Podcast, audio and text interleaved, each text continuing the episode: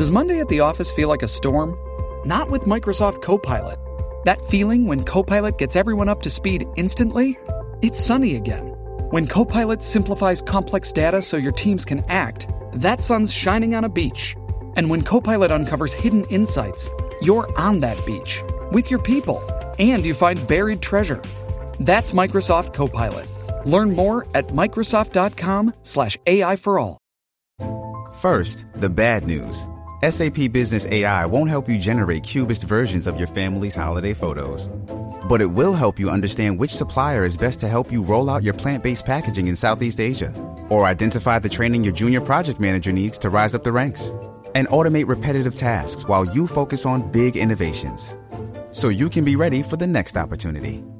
Revolutionary technology, real world results. That's SAP Business AI. This is a headgum podcast.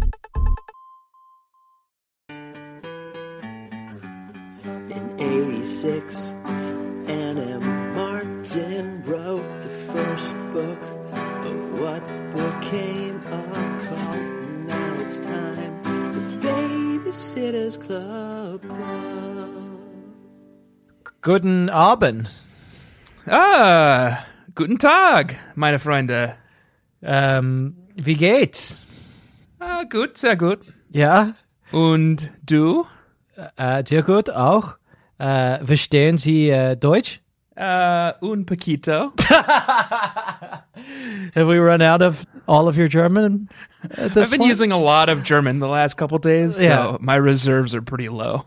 um, Baby Nation Tanner is in Germany. He we sent him on location. Uh huh.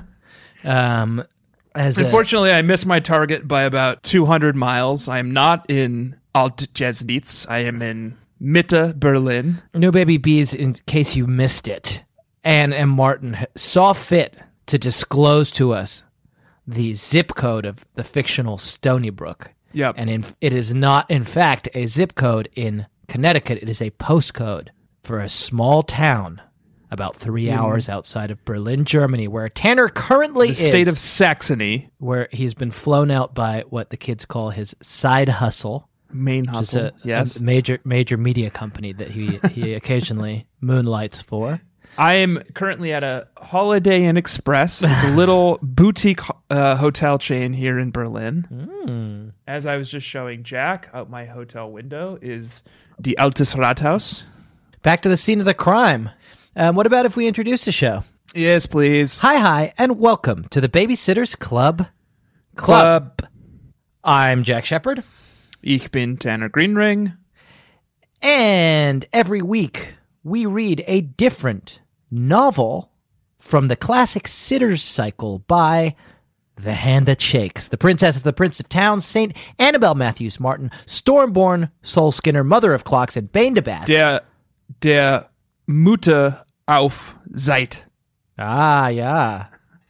It sounds more forbidding in German. It sounds like an opera. Yeah. Der Mutter auf Zeit. she is the first of her name, the last of her kind, and the last hope for humankind. And this week, Tanner, we're going to be talking about a little book called The Secret Life of Marianne Spear. Tanner, let's discuss this novel. It was a novel that was ghostwritten by the Chief Waniac herself. Suzanne, Suzanne Weyn. of the Weyn clan. I think it'd be a little egotistical if she were the chief Waniac. Well, we're gonna we gotta find this Chief Waniac at some point because I want to talk to Yeah. them and get some marching orders. You They're know? out there. because I Yeah. I'm a Waniac. Jack, yeah. I notice that your energy, you're coming at me with an energy that is um, weird. Okay. What time is it in Austin, Texas right now? 1:42 p.m. that's a that's what we call an afternoon energy. I just had some tacos. And let me ask, is it a work day? Let's uh, not disclose whether or not it is.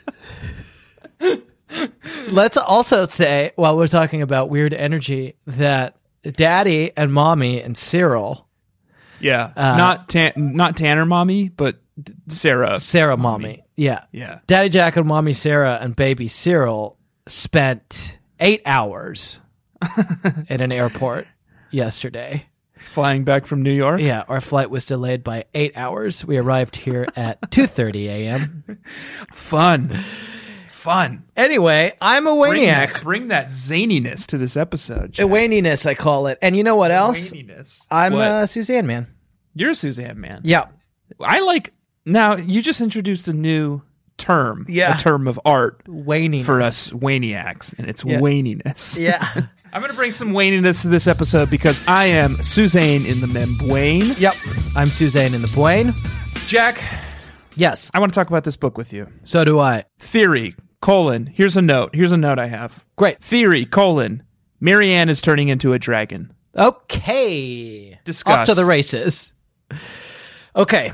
Let's Thoughts? Let's, let's look Just at the evidence. immediate thoughts on that?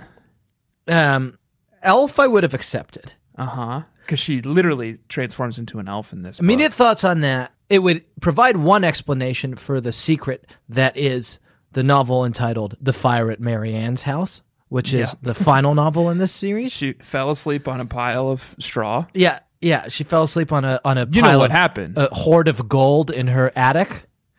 Here's what happens: Hmm. is a weaver sneaks into her cave Mm-hmm. where she's sleeping on her hoard of gold Yeah, and uses the song from the loom Mm-hmm. to transform the gold into straw, and the sleeping dragon ignites the straw and burns it yeah. and flees the cave. That is literally one of the puzzles and a major plot point in the hit LucasArts game Loom. Oh well, unfortunately, we don't have time to delve into that. Are you sure? I am I'm certain, but it does seem that Loom only comes up in Mary Anne books. Maybe it's Suzanne. Okay, well, hang on. So this is one explanation of the final book, but we need a little more than that. I don't have any evidence for why she might be turning into a dragon. Oh, she's hoarding treasure. Oh, she is. Yeah, she spends the first chapter of the book just collecting treasure Yeah. on her dad's credit card. Yeah, it's nuts. She gets this, what we call in Germany, Geldlust. Ah, yeah, Geldlust. yeah, it's pretty wild. And we've never seen this side of Mary Anne before either. She just gets this glow in her eyes. Even Stacey, who's like goes out shopping with her, is like, "Oh man, I don't. That might be a little bit too much, Mary Anne." Yeah. Everyone is kind of like, Mary Anne, are you sure you should be spending that much? Mm. Richard gives her his credit card, yeah. and she just goes buck wild. She goes fucking crazy. The only evidence that she's not turning into a dragon that Yeah. I can think of is that she's hoarding her treasure to give to other people for Christmas because Well, that- this is a Christmas book That's how you turn into a dragon traditionally. Is you hoard treasure first. to give away as gifts. Your it's no, I was going to say it's your avarice and your greed and your hoarding Right. that can sometimes create a dragon. That's what happens in the novel Voyage of the Dawn Treader by Clive Staples Lewis. Christian Science Lewis. Yep. That's the only evidence I can find okay.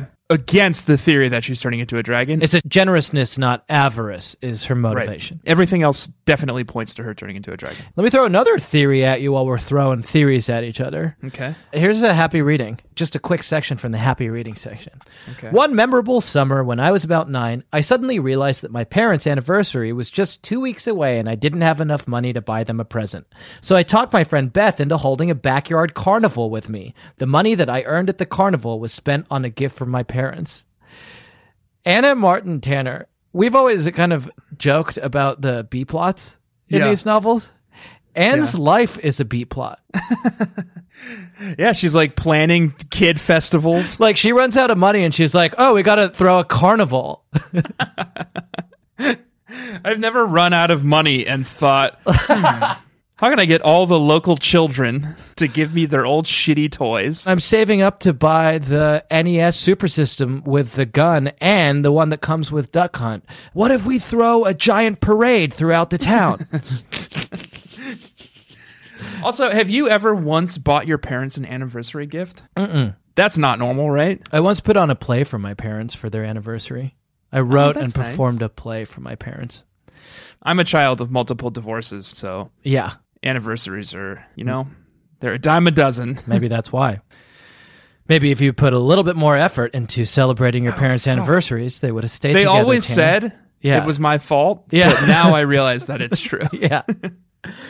Tanner, what about if we describe this novel? I'm fine with it. I'm, I will brook no resistance. Great. I was thinking maybe I could take a run at it, and then if there's anything left out, I could put 60 seconds on a big bad clock that I happen to have handy, and then uh, you can take a run at it. It sounds like you're saddling me with a lot of responsibility Yeah. because you often don't hit very much of the actual plot of the book. So that leaves a lot of it up to me. I feel confident that I got a lot of it this time. Did you? Yes. You're just going to have to kind of color in the details. Okay. Like the way I think about it is I do the sketch, the line drawing, you know, Yeah, that kind of gives right. people a picture of the book, and then you color it in. Yeah. Bring it to life with your words. You know how people go to museums to to look at sketches? sometimes Like they go to the Louvre and they're like, "Oh, look at this beautiful sketch of the Mona Lisa painted Sometimes. by Leonardo da Vinci." Yeah. You know how That is familiar to you? That idea? No, but uh, let me run another idea by you. You know how often gr- really truly great painters will draw the outline of their painting and then have people from their their students come in and just like fill in the colors? I don't know that. No, that doesn't sound familiar. I made it up, but I needed something. Go ahead, Jack. Let's Okay. hear your sketch. Okay. Let's hear your outline. I'm going to describe this And then novel. we'll have the master come in. Okay, fine. And we'll do the his good work. You're the Albrecht Dürer. Actually, I'm the Dürer in this case. I'm the draftsman. Yeah. And Uh, I'm the You're just like Dürer's teenage son who comes in and like scribbles crayon on his fucking beautiful rabbit. I don't know what that, I don't know what any of that means. Albrecht Dürer, you're in Germany right now. Should I go find him? Yeah, he's the one of the greatest draftsmen. Tanner, I'll open up the balcony to my hotel. Albrecht. Um, I am going to describe this novel. Okay. You ready? Yes. I'm going to begin now. Mary Anne Spier is a normal girl in a normal town, dealing with the normal issues that everyone her age faces. Fighting with her sister, struggling to balance her after school job with her social life, worrying about her relationship with her stepmother. In fact, the only difference between Mary Anne and the other normal girls in her normal town is that when no one else is looking, Mary Anne puts on a mask and dances with the elves. When all her normal friends are busy with each other, Mary Anne takes counsel with her elven friends, sings their songs, breaks bread with them. When all her normal friends are looking the other way, Mary Anne is walking the path that is set aside for the elven folk. Mary Anne Spier is a normal girl in a normal town, but there's nothing remotely normal about her secret life in the winter world, where the only thing she has to worry about is making sure that no one in her normal world ever discovers her secret. The Secret Life of Mary Anne Spier. Ah, loved it. Good. Tanner wasn't paying any attention. I think he was playing a game on his iPhone. I was sort of paying attention, and I loved how you made it sound like a Christian Science Lewis book. Stands for Clive Staples. She's like Tumnus, Sir Tumnus, Yeah. wandering through the winterlands. yeah, a lot of elves in this book. A lot of elves, including Yeah. Mary Anne, which I will discuss in my description starting now. No, I, I start you. I start you. I love your enthusiasm, and I don't want to I thought I could. I thought. I could preempt you and Okay. get a few, juice a few extra seconds out of you. do it. I'll tell you what. I'll give you a five second head start. Okay, All right, I'm going to put 60 seconds on this. sixty-five seconds on this. I'm going to put 60 clock. seconds on this big. Seconds. I'm going to put 60 seconds on this big bad clock, but I won't start the clock until you've been talking for five seconds. Why don't you begin now? Okay, Mary Anne Spier um, needs to get a job because she spent too much money on her dad's credit card on Christmas gifts for everyone. It's a very contrived and bad plot point to start the book, but the book gets better from there, so worry not. Baby Nation. Uh, she gets a job as an elf at the Winter Village, not being held this year by the department store that usually holds it, but by Washington Mall at large. Um, she needs to keep it a secret because you have to be 16 to get the job, and she lies on her application and says she's 13. So she decides to keep it a secret from everyone. While she is there, she meets this girl called Angela. Angela, who's also a young woman who needs part time employment, seasonal employment. She discovers that Angela is living in a women's shelter because she's estranged from her parents. Uh, meanwhile, Dawn is home and she's acting weird, but it turns out that she's only acting weird because Mary Anne's acting weird because Mary Anne's so busy with her part time job. And in the end, everything is fine. And time. Uh, good. I loved it. Great description. Fantastic. Except I skipped like the last half of the book, but it's okay. there's a B plot. I don't want to call it the B plot because there are these two associated plots. One which is this girl Angela, and one which is Dawn's estrangement from Mary Anne. But Yeah, there's yeah. like a boilerplate B plot, which Uh, uh, Look. GCBSF B plot. I'm a Waniac, but it's garbage. Yeah, the B plot was pretty weak this week. It was just nothing. that Dr. Johanssen, Charlotte's mom, runs a charity for underprivileged children where they donate toys, but the hospital this year didn't have the funds to do it, so Kristy decides to hold a fundraiser. Kristy was like, "We'll fucking do it." How do you make any money for your business, Kristy? Yeah. all the charities that they have saved in Stoneybrook in the last 100 books. Yeah. If she had taken those fundraisers and just used them to like build capital for her burgeoning business, Yeah. she would be like a fucking magnate by now. Very Scroogean stance you've taken, Jack. Like remember when they they rebuilt a school for like Yeah. the for the Zunies? For the Zunies. What Yeah. else? They saved this charity. It's not just that they like, oh, let's do a book And you drive. think you think instead they should be hoarding this money for themselves Yes. I think to they should build be, a babysitting empire. This is the number one rule of building a business is you need to build capital. This is the number one rule of being a dragon. you build capital, you Sleep on it. get money in, you get investment. you protect it from dwarves. you make profit, You burn villages. if they establish themselves too closely to your treasure hoard. and once you have The enough, men of Dale. once you've acquired enough, you sit on it Yeah. And you sit on it. and build some walls around it. And when the dwarves come back to claim their rightful home, You burn them to a you fucking burn them crisp. to death and their Yes. hobbit friend. yes. Um, but Kristy hasn't learned that lesson yet, which is why she's never going to be. You don't start your business by being like, the first thing we're going to do is give away all our money to charity. It's so I agree. You do charity later to get a tax break. it is a shaky C plot. Yeah.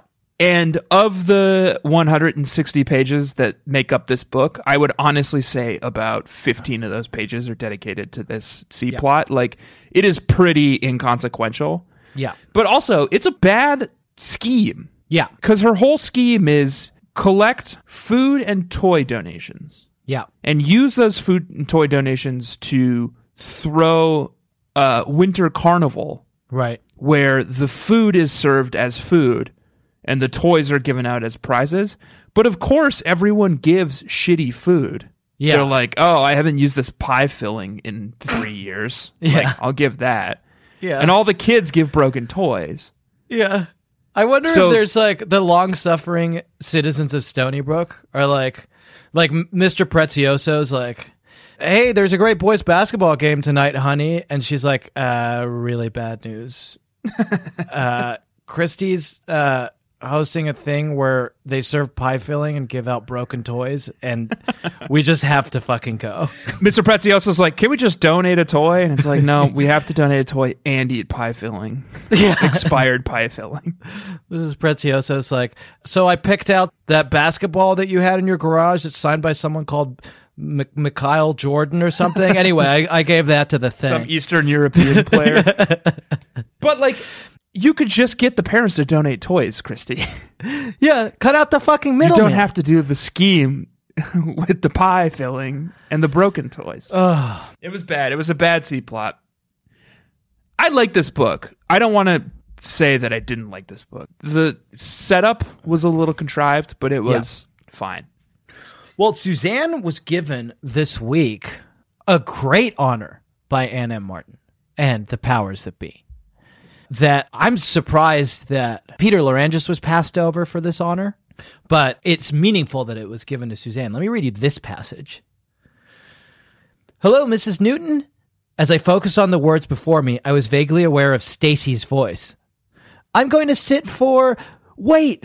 I shouted. At the last moment, I'd concentrated enough to spot something I'd overlooked. Stacey, I said, aren't you supposed to see the Christmas show at Radio City Music Hall with your father that day? Oh, my lord, Stacey gasped. You're right. I forgot. She excused herself, apologizing, and told Mrs. Newton she'd have to call back again. Mary Anne, she cried as she hung up. Sorry, I said. Sorry. My friends were staring at me with surprised expressions. So I made a mistake, I said. At least it proves you're human, Jessi offered. Of course I'm human. Well, that actually kind of That's a puts paid little- to your dragon theory. Yeah, she's being a little too quick to defend herself. Oh, of course I'm human. Of course I'm human. what else would I be? A dragon? An elf? I don't. Just a regular human sitting on this pile of gold, burning a dwarf or two. Um, but the passage, Tanner, is a passage that I have been waiting for for almost 100 books. okay. You maybe don't know this because you skip the chapter twos all the time. Yeah. But it is the deepest lore, on par with the lore that Kristy is always on time to meetings. right. Mary Anne never, never makes a mistake in the record book. She never a being on time to meetings was also shook to its called core into question. this week. The Wow. closest Kristy has ever come to not being on time for a meeting happened in this book. Well, so do you think? I feel like Suzanne probably had to go to the Leviathan himself to get permission to change these two major. You think David Leviathan? Sorry, I'm going to crack open a beer. Ugh, with a spoon. Just, I don't have a beer opener, bottle opener in my hotel room. well, it, like, could I, could I just say that you made so much more noise shouting about it than just the actual act of cracking it open. At first, I, I was like, "Oh, that's really nice." Nor- normally, Tanner just like makes noises into the mics that I have to edit around. It's really nice that you're like giving me a signal that you're cracking open a beer. But no, you were giving me a signal because you wanted to shout for two minutes. All I have is this spoon to open beers with. it's the German way. Okay. Leviathan. Kristy was almost late. The Leviathan. Yeah. Do you think she needs to go to the Leviathan for that kind of permission? She got if you're going to make that kind of a change, right? If you're going to make a substantial change, like the, an, an equivalent would be like if if you wanted to write a book where it turned out that Stacey actually wasn't born in New York, she was born in like Jersey City or something. Yeah. Oh, like if you wanted to you do imagine? Oh, yeah, no fucking way. Or like Mary Anne's mom still alive. You know, like something that just like changes the fabric. You gotta go. You gotta like walk down into that weird fucking basement beneath Yeah. the Scholastic building in New York, Yeah. and like you can you're allowed to hold a candle aloft, but that's it. But it casts no light. You do it for no your light. own comfort. Yeah. All you can sense is that you are in a large, pitch black chamber. There's the drip of water somewhere in the far distance. And the only way you know which direction to go is you feel a presence. Yeah. And then when you're there, you know it, and you'll never remember it. It's not even like body heat. It's not like you feel a heat coming from somewhere. It's actually the opposite. It's a chill. It's that feeling like when you think someone's watching. It's Yeah. like a prick, like a prickling in the back of your neck. You walk towards the presence. You kneel. You put the candle in front of you, and you say something like, "Leviathan, I want Marion to make a mistake in a record book." And then you don't, you don't hear an answer. You don't hear anything. But the next day, the next day you're sitting at your desk and Yeah. the courier comes by and he drops a black marble off at your desk. yeah. and that means your request is approved. yeah. so powerful stuff for Suzanne to be allowed to do. Yeah. Well, now she has one of those black marbles from the Leviathan. You know how much those are worth? Oh my God. Yeah. No one knows where they come from. Another does he make them from his body? I think Are they from another certainly. dimension? Yeah. It's impossible to say. Uh, Scientists have analyzed them, and it's just like no known substance on Earth matches. it looks like it's marbles. liquid. It looks Yeah. like it's liquid. Like it, it Yeah. feels like it's moving around, but it's also Right. like so heavy, like hard It's to lift. heavy and solid as a rock. Yeah. Here's another weird thing that happened in this book that sheds some kind of a weird light on the inner workings of Ann and the Extraordinary League of Ghostwriters and the Leviathan and all these characters who are kind of lurking behind the scenes. One of the lessons of the like the big lessons of this novel for Mary Anne is that she like took on too much, right? she like yep. she, she like took this extra job um uh, being an elf so she can make money to pay off her like hoarded dragon's gold. Right. And the lesson learned at the end is like, oh, like I shouldn't have taken on so much stuff. I shirked my BSC duties. I didn't spend enough time with Dawn. From now on, I'm not going to take on too much stuff. Yep. This is the one lesson that they can never learn. Cast your mind back to the novel Kristy for President. She took on too much work. Cast your mind back to the novel we recently read, Kristy and the Sister War, and what happened to Shannon Kilbourne. She took on too much. That was like t- two books ago. Cast your mind back to the novel Stacey McGill, Super Sitter. Too much work. She took on too much work. These girls learn and grow, but they never learn and grow in this particular area. I can't tell what kind of propaganda this is Yeah. that Ann and the ghostwriters are pulling. Like, I can't tell if they're saying, like, all work and no play makes Jack a dull boy, or if they're saying, like, be a hardworking comrade for the revolution. I think what it is is Ann wants to put these messages in the book, but she hypocritically or somewhat hypocritically, she needs their industry. She feeds off of it. She needs these girls to be working their fingers to the bone. She can, like the more they do it, the more it gives her power. I think Ann's just a fan of the good, healthy work life balance. But why won't she allow the girls to learn this lesson? like you'd think that Mary Anne would have learned the lesson from Stacey McGill Super Sitter. She was there. She watched it happen. She was one of the people who was like, "Stacey, you took on too many jobs." Right. You know, or when Kristy ran for president, Mary Anne was Stacey didn't have I you know what I think Ann was teaching us about this week was the dangers of debt. okay. She was teaching the young girls of 1997 like, "Hey, it's going to be really tempting Credit to spend all your money on Nintendo Switch games, Yeah. But at the end of the month, you're going to get a little bill in the mail that says you owe three thousand dollars in Nintendo Switch games, and you're like, "Oh, what? How Yeah. did I rack up three thousand dollars worth of Nintendo Switch games?" Is that uh There's it's a very specific reference. no, it's uh, it's all hypothetical. Yeah, Okay. All right, good. I definitely don't own three Nintendo Switch games. Tanner, why are you sitting on a large pile of Nintendo Switch games? You can't have them. Get out of here, dwarf. Elves and dwarves this week, baby nation. Elves and dwarves and gnomes. Is there gnomes too? I want to talk to you about the gnomes and the dwarves and the elves in the winter world. But first, I think that we should take a quick break. Okay. Do you want to go ahead and just say goodbye, and then I'll kind of hit pause, and then we can go. From Auf Wiedersehen. goodbye. Tschüssi. This episode is sponsored by BetterHelp. Hmm. What would I do with an extra hour in my day? Very interesting question, BetterHelp. Hello, everyone. This is Evil Tanner. I'm like regular Tanner, except evil. Our sponsor, BetterHelp, has put a little prompt here in the copy for us. What would you do with an extra hour in your day? My own website, which only exists on the dark web, of course, uh, wetterhelp.com, could use a little help. So I would probably use that hour to do a whole bunch, like just flood Facebook with one like, one prayer. Please go donate to my GoFundMe. I need to bring my website, wetterhelp.com, back from the brink. BetterHelp.com, they feel like there's a little bit of uh, infringement. I said, well, you know, we're on the dark web.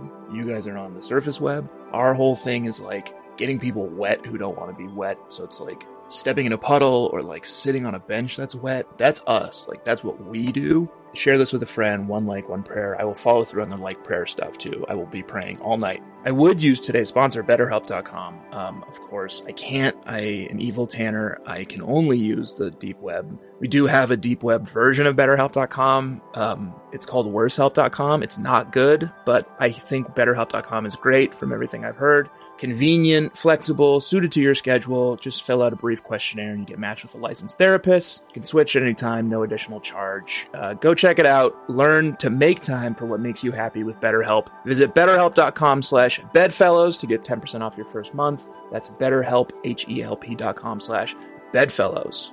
See you there. Well, not me, but have fun.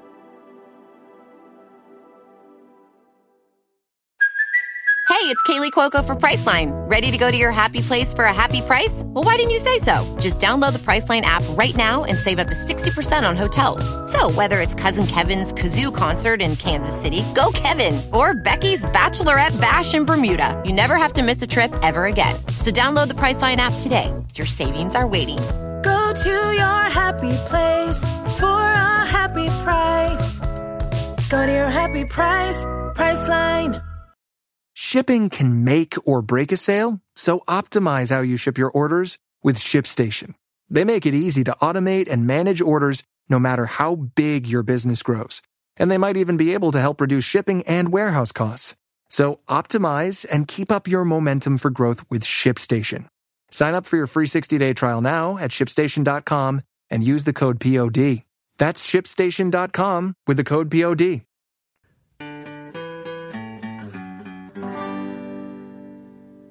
Um, let's talk about this winter world, man. The Winter World. The winter world, the world of eternal winter. First, there was the Bright universe starring Will Smith and Joel Egerton, based on the hit Netflix original motion picture Bright. Mm-hmm. Then there was the Dark universe. Mm-hmm. And now, the Winter World. the winter world, which straddles the boundary between both of those universes. Tanner Mary Anne works this week to pay off her debt. She works as an elf in the winter world. The winter world has been introduced to us before. It was introduced to us in a novel called Happy Holidays, Jessi, which you may remember. I remember. Um, that year it was being hosted in Lear's department store. This year it's being hosted in Washington Mall. yep. But the winter world is a staple of the Stony the Brook. portal travels. yeah. The And portal into the Winter World. Here is how I will jog your memory. We talked about it at the time. Here is how Jessi describes the winter world.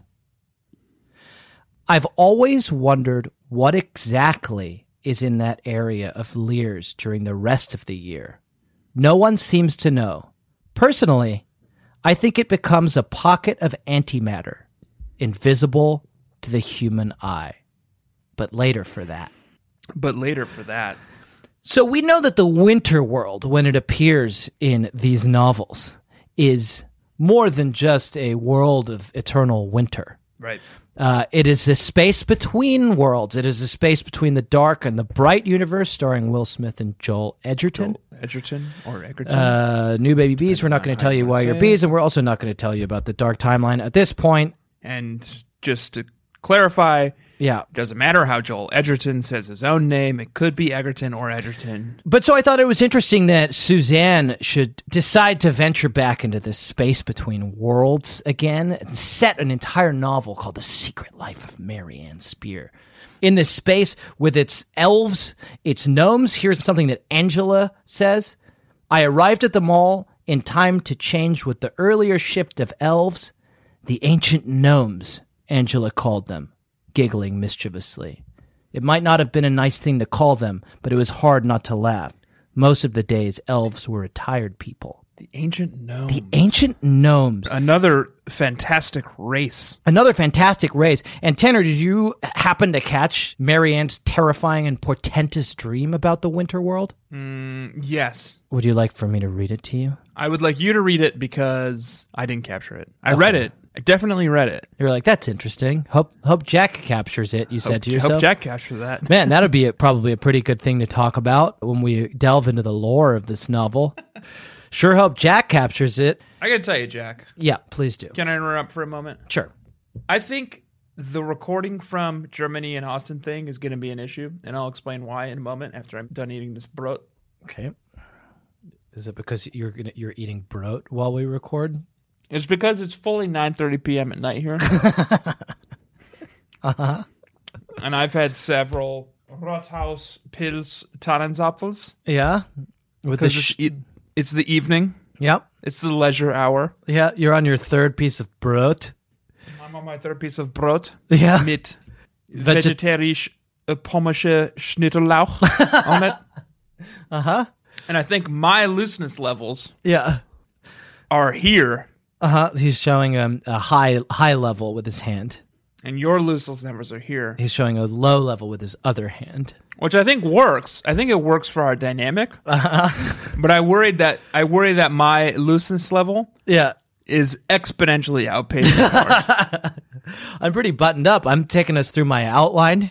I know, but you Piece gotta by keep me piece. on task and keep me from eating brot on mic. All right, don't eat brot on Mike.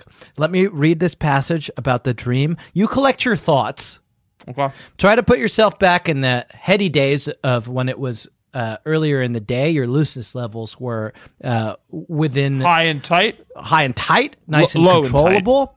Um, And you read that passage and you had thoughts about it, um, and then respond to me with those thoughts after I've read it. This is a dream that Mary Anne has about the winter world, the liminal space that marks the fulcrum of all of our diverging universes, in particular, the dark timeline and the bright timeline. He can't say starring Will Smith and Joel Edgerton, Baby Nation, because he just took Will a Smith and big mouthful of broth. After talking to Dawn, I hit the bed and was instantly involved in the weirdest dream. That's a weird way of saying that. I was involved in the weirdest dream. Normally, you have a dream. No. If you were involved in a dream She dream, has no ownership over her dreams. somebody involved her in a dream. Right. Someone. She went through the wardrobe and now she's involved in a dream. They were like dancing around Yeah. in their dream space. Right. And one of the revelers turned to the other and said, Let's involve Mary Anne.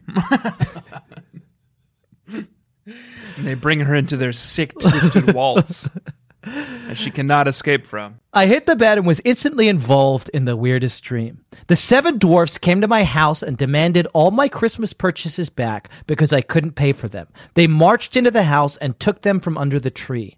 I chased them out into the front yard where I met Angela dressed as Snow White. She was crying because the wicked queen was after her. I looked up in the sky and saw Miss Cerasi, who is her boss.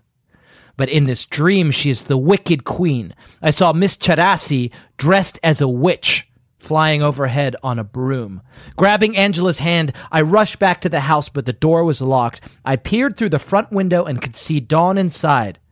And though I frantically rapped on the glass, she wouldn't let me in. Does Cerasi mean anything in any language? It looks Italian, I guess. I'm just like, I'm trying to dig a little deeper into these names. Yeah, Angela is obvious. yeah. The angel. The angel, and she's described as an angel when she's first introduced. I looked up at her. She was petite, about 16, with short, frizzy red hair framing her face like a kind of halo. Her flawless skin and fine features were so delicate, she would have reminded me of an angel, except that her bright green eyes were rimmed with smudgy makeup.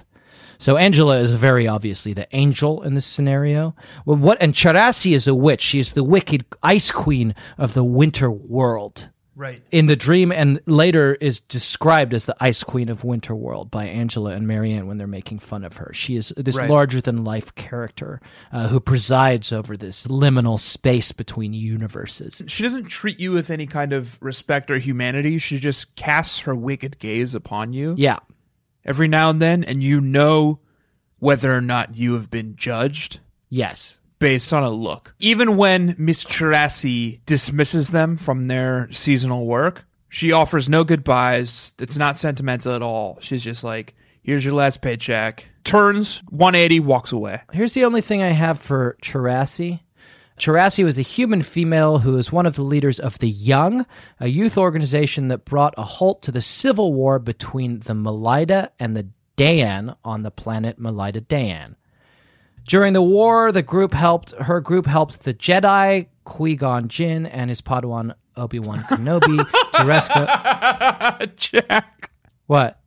Qui-Gon. That was a Qui-Gon. very funny joke you just did, Qui- where you mispronounced Qui Gon Jinn's name. Obviously, and exaggeratedly and comically mispronounced Qui Gon Jinn's name. I don't consider those movies to be canon, Tanner. Well, you should. Have you seen Solo yet? No, is it good? It's actually really good. I want to see it. I loved it. It's really good, but there's a spoiler at the end of the movie that makes all of the prequels extra canon. Oh no, Not just the prequels, but like all the cartoons as well. fucking Qui Gon, man. All right, well, nothing there. Karasi or Charasi. I'm on a name meaning website. I don't know. I don't. I think that I think that Suzanne and Anne have given us everything that we need to know. We don't need to, to go searching elsewhere. She's the ice just- it's- queen it's- of the uh, winter world. The only reason I bring it up is because Angela is such a clear signal Yeah, to us. right. Like we will deliver you angelic descriptions of this girl and we will call her Angela. Right. So to then give us Cerasi, Right. it feels like they're trying to say something to us and I'm I'm a little suspect that there's nothing there. Yeah, no, that's fair. And we should look further into it. But I just realized something from this passage, Tanner, that supports your dragon theory. Okay. Mary Anne's dream that she's involved in.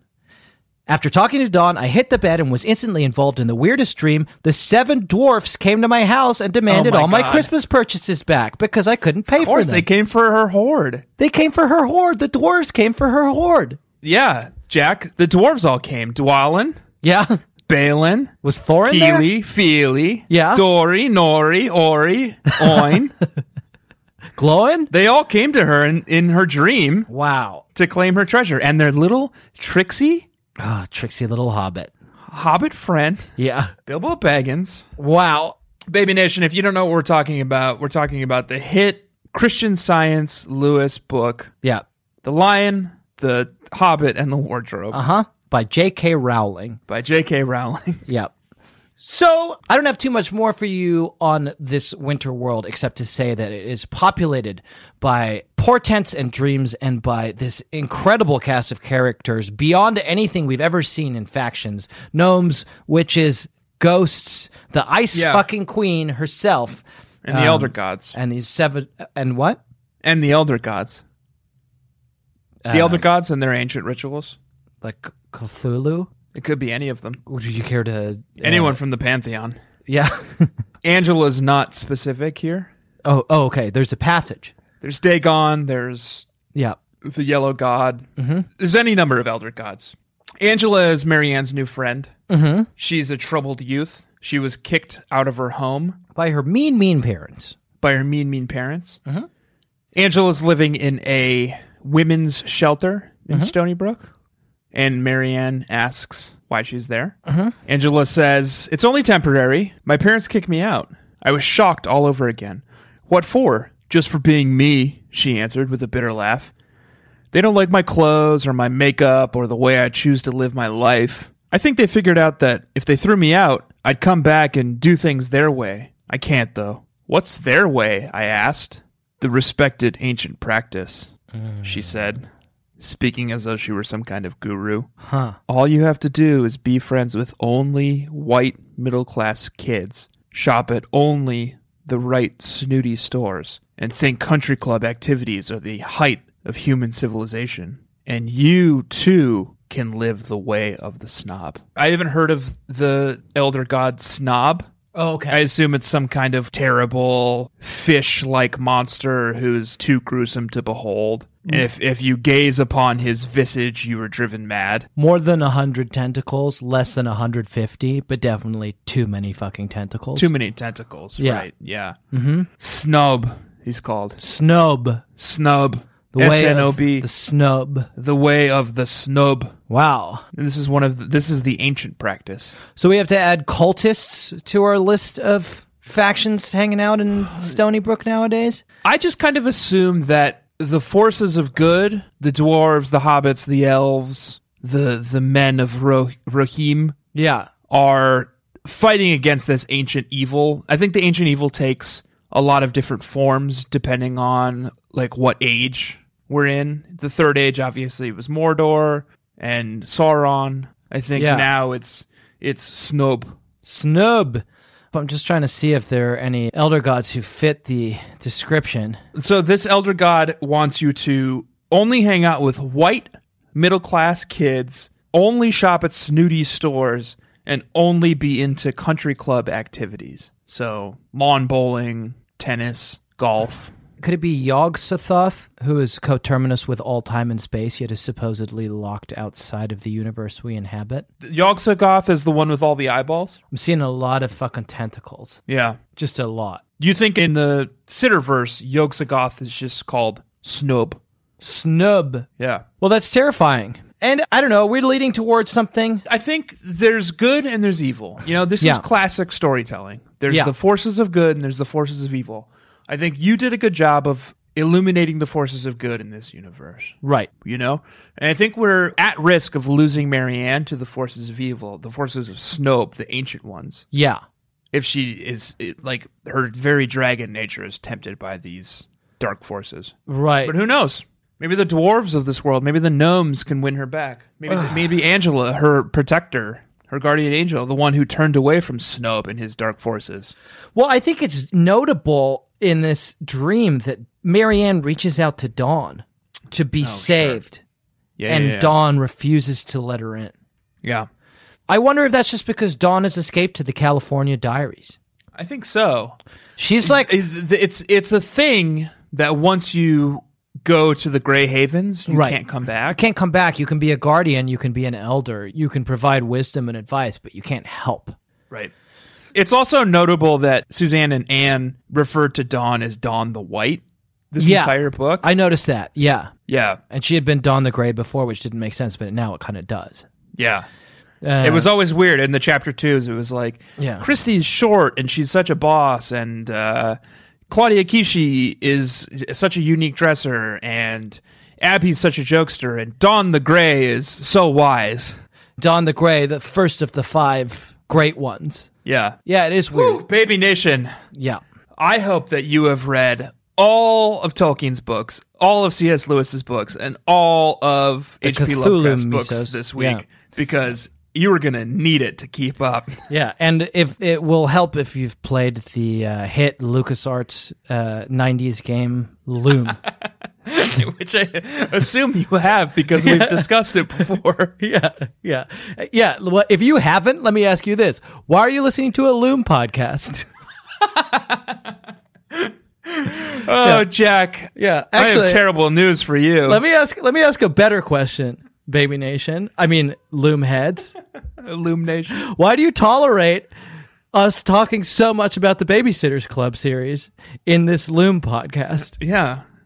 Get to the point, boys. You're always like tutting at us. Well, Jack, I have more Yeah. disturbing and esoteric lore to get into. Oh, good, perfect.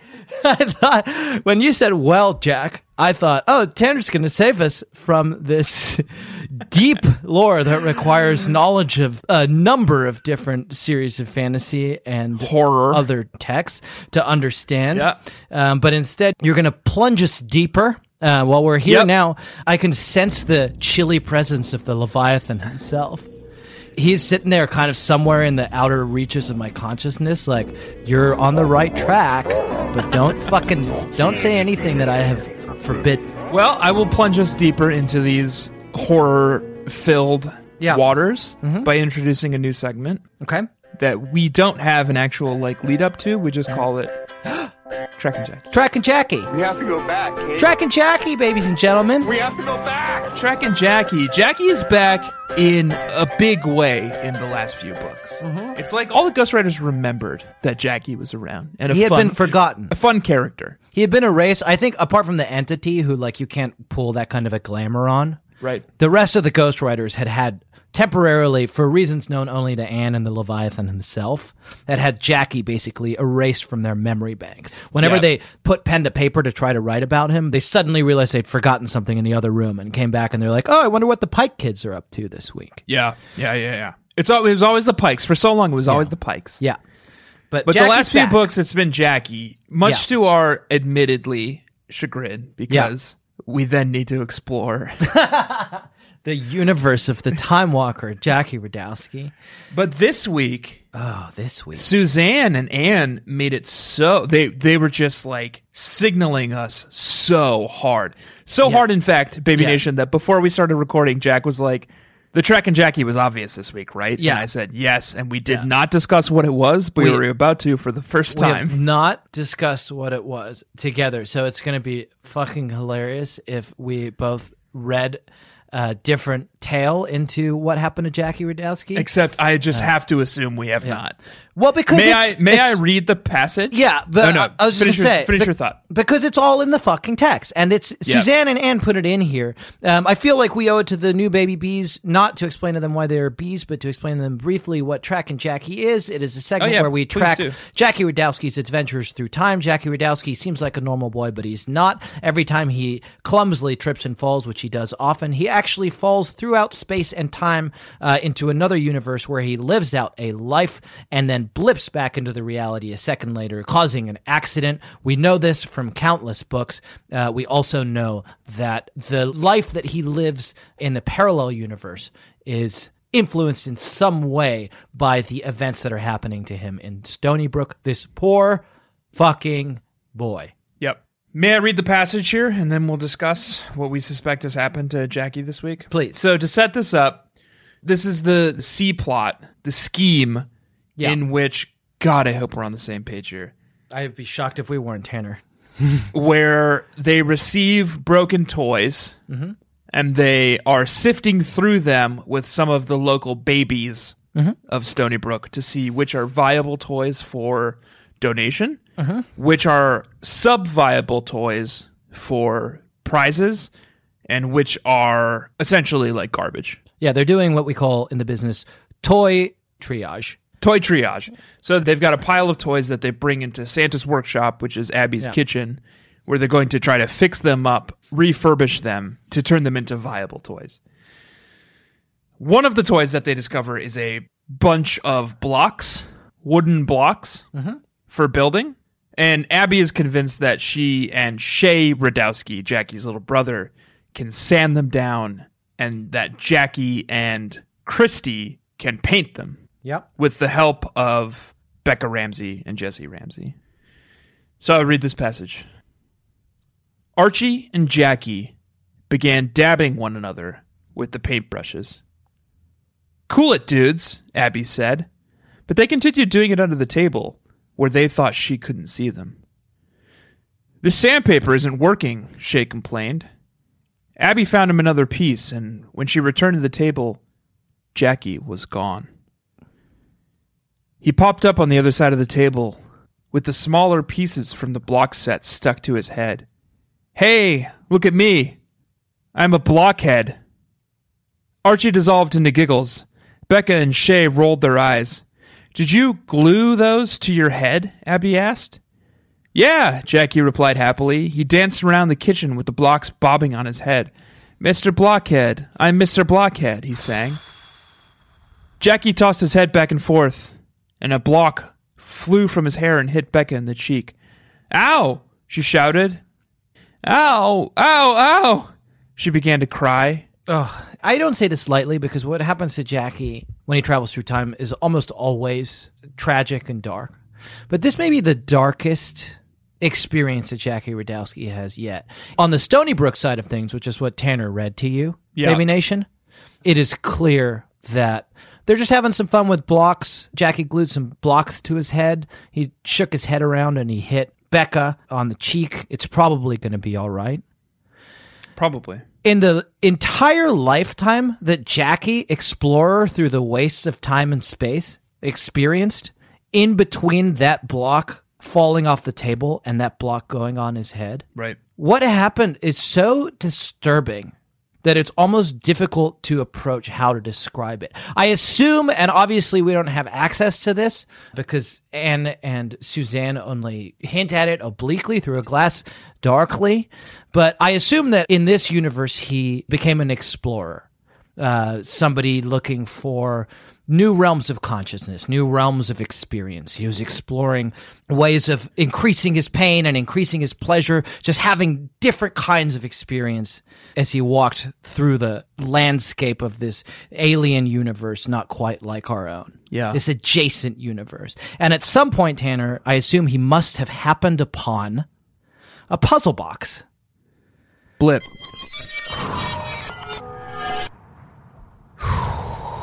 Jackie Radowski found himself in Germany, where I am now, Jack. Mm-hmm. 1915. While fighting on the front lines, he found this puzzle box. An unassuming wooden puzzle box. But as an explorer, I imagine. Oh, he's a curious man. Mm-hmm. He brings it back to his tent, his little pup tent. He's an American soldier. He doesn't have accommodations here. He's fighting the war. Mm-hmm. War is hell. But he's he's he's drawn in by this puzzle box. You know, he's curious about it. It's funny that he thinks war is hell because what he's about to experience will make war seem like a, a dance in the park. Little does he know as he solves this puzzle box, he doesn't know what it's called. He doesn't know that it has a name. He doesn't know that it has a reputation. But you know, Baby Nation, you know. You know. You know it, Baby Nation, as the lament configuration. You solved the box. We came. Now you must come with us. Taste our pleasures. he solves the puzzle and he is drawn into this world of pain and pleasure like no one has ever experienced. And Jack, I hate to take off the pants and jacket and expose myself, but I'm literally reading the Wikipedia entry for the Clive Barker film Hellraiser right now. Mm-hmm. Can I just quickly read you a chapter? Please. Pinhead was born Elliot Spencer and opened the lament configuration after becoming disenchanted with human life from his service in World War I. Like the other Cenobites, he lost all memory of his human identity following the transformation and serves the deity Leviathan What? by abducting others who solve the lament configuration What? and tortures them in a labyrinth realm called Hell. I did not know that little piece of the Hellraiser mythology. Baby Nation, Jack and I like to talk about the Hellraiser mythology for some reason quite a bit.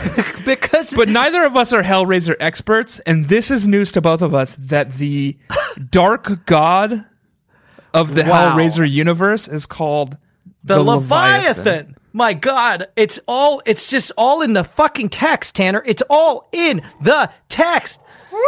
And now we have this. You thought Pinhead was scary? He just, I don't know how he became Pinhead, but I imagine it involved jamming a lot of fucking pins in his head.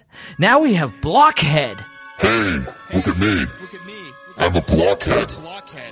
You know what's scary but understandable? Yeah. Pins being inserted to your head. It's like, ah. ouch, that would hurt. But like pins are sharp. I get Yeah. how they end up in your head.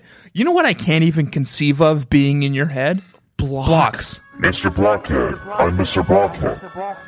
Don't they have a guy who puts a DVD in his head in one of the later Hellraiser movies? I think it's a it's a CD, but yeah, he shoots. Well, and much like the this Cenobite blockhead, Yeah. D the CD. I don't know remember what his name is. He's Yeah. got a dumb name. It's like CD head. Yeah. He shoots CDs out of his head Yeah. and uses them to decapitate people in Hellraiser Three: Hell on Earth, Yeah. where the Cenobites all emerge from Hell and take over Earth. And that's what Blockhead does in this text. He fires blocks from his head to minorly injure young girls. Well, and we get it, Anne and Suzanne. You love to tie the Hellraiser mythos into these novels, into your great sitter cycle. But I think we were both shocked to find you doing it with our beloved Jackie Rodowsky. Jack, I tell you what, if I became a Cenobite, my name would be Broathead. Tanner's taking another bite of brot. Because I am loving this broat. Oh, that's like the least intimidating Cenobite of all time. It's like, what does he do? Oh, he just he eats a lot of brot. Jack, sorry, one of the Cenobites is called Butterball. and his whole thing is just like he's slightly more overweight than the other Cenobites. Yeah. Uh, Cenobites are dumb, Baby Nation, sorry. Um, Cenobites are not dumb, Tanner. They're good. They're pretty dumb. But Shoot CDs out of his face. I'm glad that we both were able to interpret that from Yeah. what Anne and Suzanne were doing. Yeah, I'm proud of us. We have a new Cenobite. His name is Blockhead. Jackie Rodowsky. God, does he remember this shit? He probably remembers this shit. No, no, no. Jack, I can tell you right now, Yeah. like the other Cenobites, Yeah. Elliot Spencer lost all memory of his human identity following the transformation that caused him to serve the Leviathan. So you think Jackie, when he comes back to Stoneybrook, he blips back? He has no recollection of. Not this one. Ugh. Not Well, this that's one. probably for the best. I guess these Yeah. are books for like younger than teens. Yeah, obviously Anne and Suzanne want to introduce them to the world of Cenobites, Right. but they don't want to like throw them into the deep end. Yeah, so it's fine to learn about the realm of pleasure and pain beyond human capacity for understanding and the extreme mortification of the flesh that makes you forget Right. who you are. But you want to think that Jackie Rodowsky has forgotten that when he comes back to Stoneybrook. If you're a if you're a tween, I think you want if you're if you're a parent, Yeah. and you want to teach your kids about the Leviathan and serving the Leviathan, which obviously you do. yeah, at some age. This is a good way to do it. No, that's true. Yeah, and a progressive parent is going to say like they're going to find out about it some way, and I don't want them to find out about it by like discovering the fucking lament configuration on their way home from school. Oh my god, yeah, right. I want them to find out about it by having the talk. Listen, I hope they become a Cenobite someday. Obviously, that's every parent's dream. Yeah. but I want them to do it on their own terms. yeah. Tanner, may I ask you a question that is unrelated Hmm. to the previous topic? Uh, did you this week have a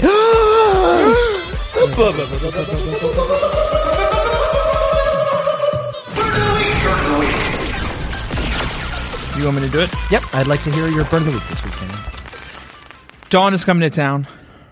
Sharon and Richard and Mary Anne are preparing for her visit. They're all very excited for her to come. Sharon stuck her head in the kitchen doorway.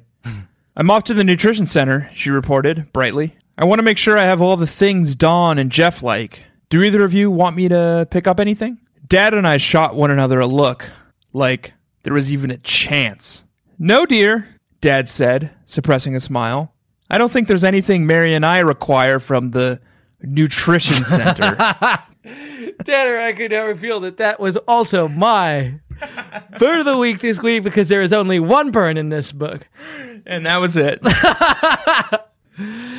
You know what else Mary Anne and Dad do this week that's similarly not that cool to Dawn and Miss Schafer? Let me read you this fucking passage. One tiny benefit of Dawn's leaving is that now Dad and I rule the kitchen.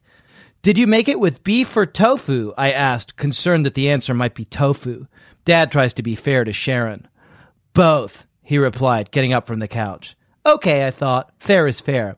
I'd pick out the tofu, Sharon would pick out the beef. Dad would eat both, and we'd all eat vegetables. Fuck you, Mary Anne, and fuck you, Mr. Spier, because it's different for a vegetarian to pick out the beef from your beef soup than it Yeah. is for a meat eater to fucking pick out the tofu that you don't like. Fuck you. I'm not even a vegan, Yeah. but the idea of like something cooked with beef Yeah. is like, oh, I can't eat that. We've done a good job of reading an entire Mary Anne book without laying into her, yeah. but that sucked. Yeah, that sucked. Shame on you, Richard Spier, and shame on you, Mary Anne. Yeah. Whatever. Yeah. Live your life. Live your life. Just don't force non meat eaters to eat. I think Tanner, can I ask you a question? Do you think Suzanne Weyn writes the California Diaries books? Because we haven't talked too much about the B plot, but in some ways the B plot is one big advertisement for the California Diaries. Like the premise Yeah. is that Dawn in her school, which is called Vista in California, the 8th graders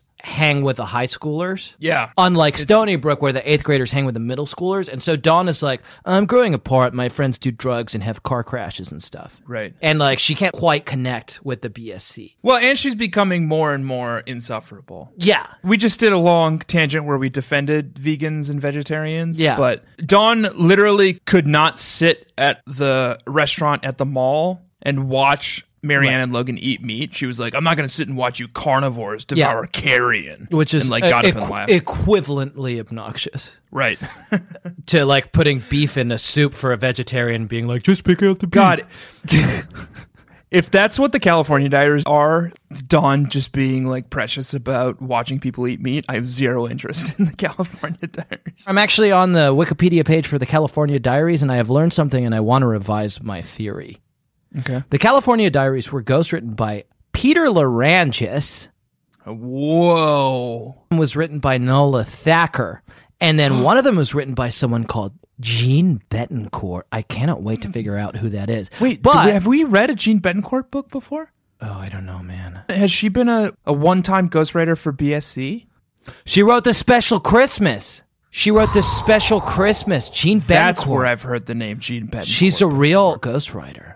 Yeah. Oh, interesting. I wish we had time to delve into her. It's like we've discovered a new elder god in the in the, like the, the depths of the ocean. This fish like slime monster. And we just we're not allowed to go deeper because we would go crazy. Yeah, it's like if Yeah. you'd seen Yog Sothoth for the first time and someone was like, Yeah. you know what? Maybe another day. no no no time. No time.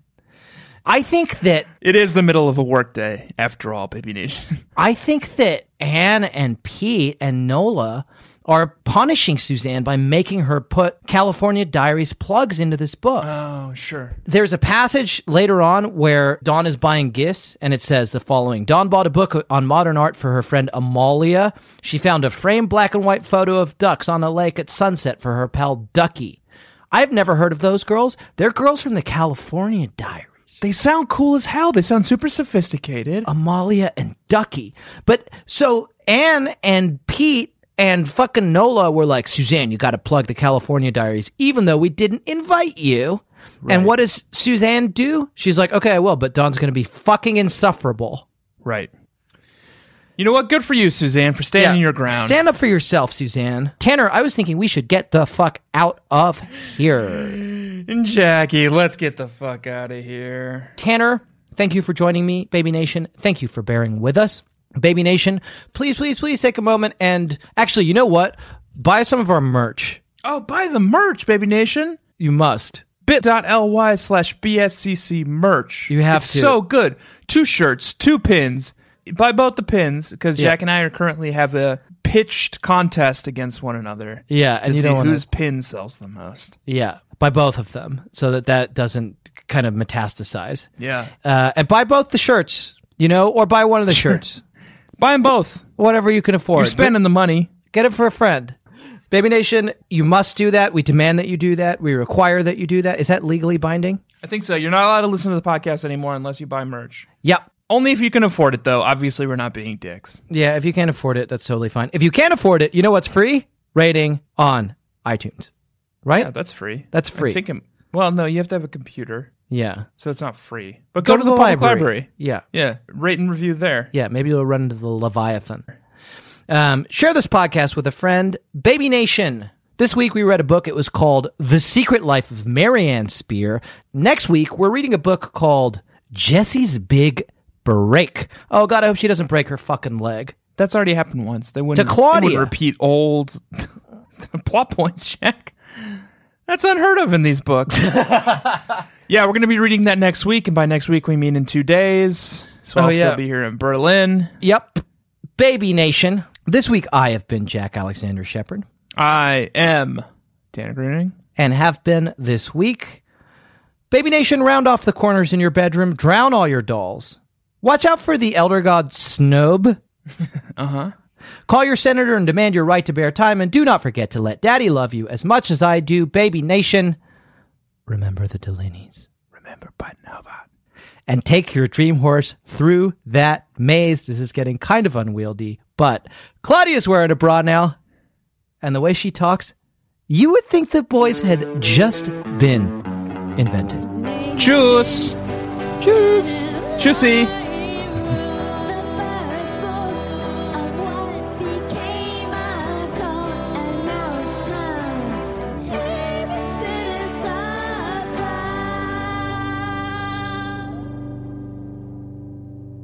We have a very special treat for you in the outro this week. Yeah, we're not going to do a dumb fucking outtake from us. Like, this podcast is already us being dumb and fucking things up. And then the outro is usually us fucking things up even more. And so much so that we didn't include it in the episode. Right. Well, this week, it's the opposite of that because Baby B Jose and Baby B Dana Mm-hmm. fucking recorded a fucking musical. Yeah. They recorded a full song Yeah, it's- for us about the Babysitters Club, It's and more called- specifically about the Babysitters Club Club. Yep, it's called Mary Anne and Logan the musical, and it is a wonderful piece of art, and I am delighted to introduce it to you.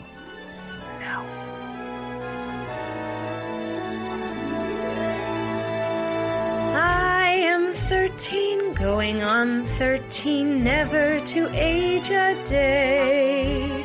Better beware, the snake's drawing near. I'm stealing your heart away.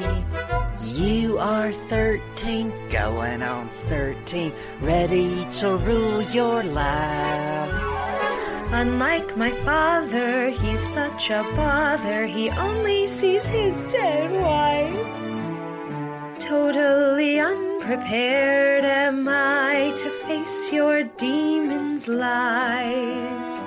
Break up your club and steal your cat. All while you're by my side, I need someone dibbly and distant telling me what to do. I'm a child. Shit, no wait, I'm 13. I'll take care of you. Good thing one of us remembered that. Jack. That was a headgum podcast.